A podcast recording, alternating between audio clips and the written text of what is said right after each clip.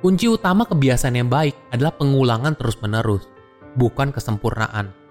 Setiap pilihan yang kita ambil akan menentukan siapa diri kita di masa depan. Halo semuanya, nama saya Michael. Selamat datang di channel saya, Sikutu Buku. Kali ini saya akan bahas buku Atomic Habits karya James Clear. Buku ini membahas kalau kita mau mengubah kebiasaan, kita harus mulai dari menjalankan hal kecil dengan disiplin. Mungkin hal kecil tersebut awalnya kelihatan sepele, tapi apabila dilakukan terus-menerus dengan disiplin, kita akan kaget. Kalau ternyata hal kecil itulah yang berkontribusi pada perubahan yang besar. Nah, itulah yang menginspirasi James untuk memberikan judul bukunya, yaitu Atomic Habit. Seperti halnya sebuah atom yang merupakan building blocks dari sebuah molekul, Atomic Habits adalah building blocks untuk hasil yang luar biasa. Ada tiga hal yang menurut saya menarik dari buku ini. Yang pertama, satu persen lebih baik setiap hari. James percaya bahwa kebiasaan yang baik adalah kumpulan hal baik kecil yang dilakukan terus-menerus.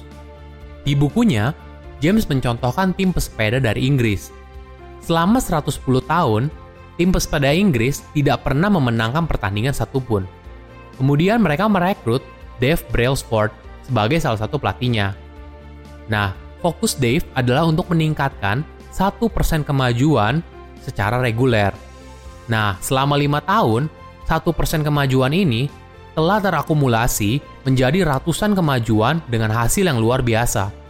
Hingga akhirnya, pada tahun 2008, setelah lima tahun berlatih, tim pesepeda Inggris berhasil membawa pulang 60% medali emas yang ada di pertandingan Olimpiade di Beijing.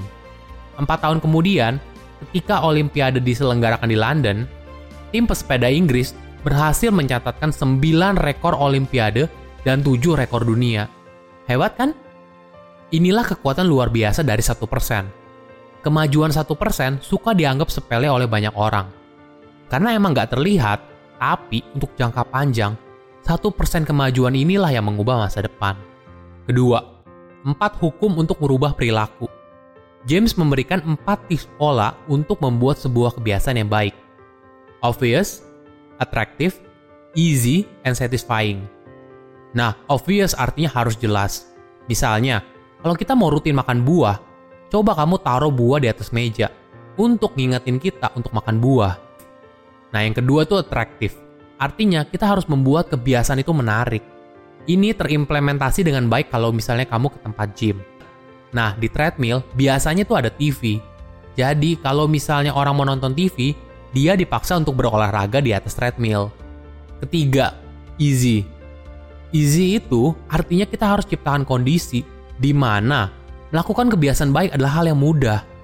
Contoh ya, kalau kamu mau mulai membaca, coba deh satu hari satu lembar aja.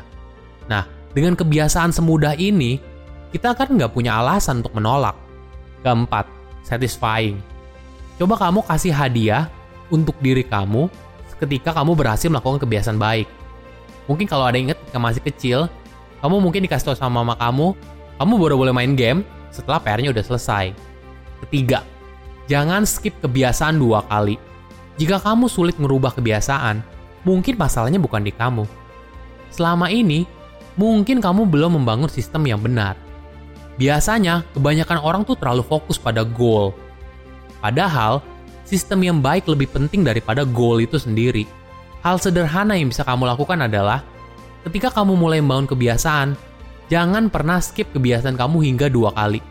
Tentu saja kita nggak mungkin setiap saat 100% menjalankan kebiasaan baik. Tapi, kebiasaan butuh konsistensi untuk bisa berhasil. Ketika kamu skip kebiasaan baik kamu, jangan sampai kamu skip dua kali. Misalnya, Jangan skip dua kali untuk berolahraga. Jangan skip dua kali untuk makan sehat. Memang tidak mudah, tapi akan jauh lebih sulit untuk membangun kebiasaan baik kalau kamu sudah skip dua kali. Kunci utama kebiasaan yang baik adalah pengulangan terus-menerus, bukan kesempurnaan. Setiap pilihan yang kita ambil akan menentukan siapa diri kita di masa depan. Silahkan komen di kolom komentar pelajaran apa yang kalian dapat ketika baca buku ini. Selain itu, Komen juga, mau buka apa lagi yang saya review di video berikutnya.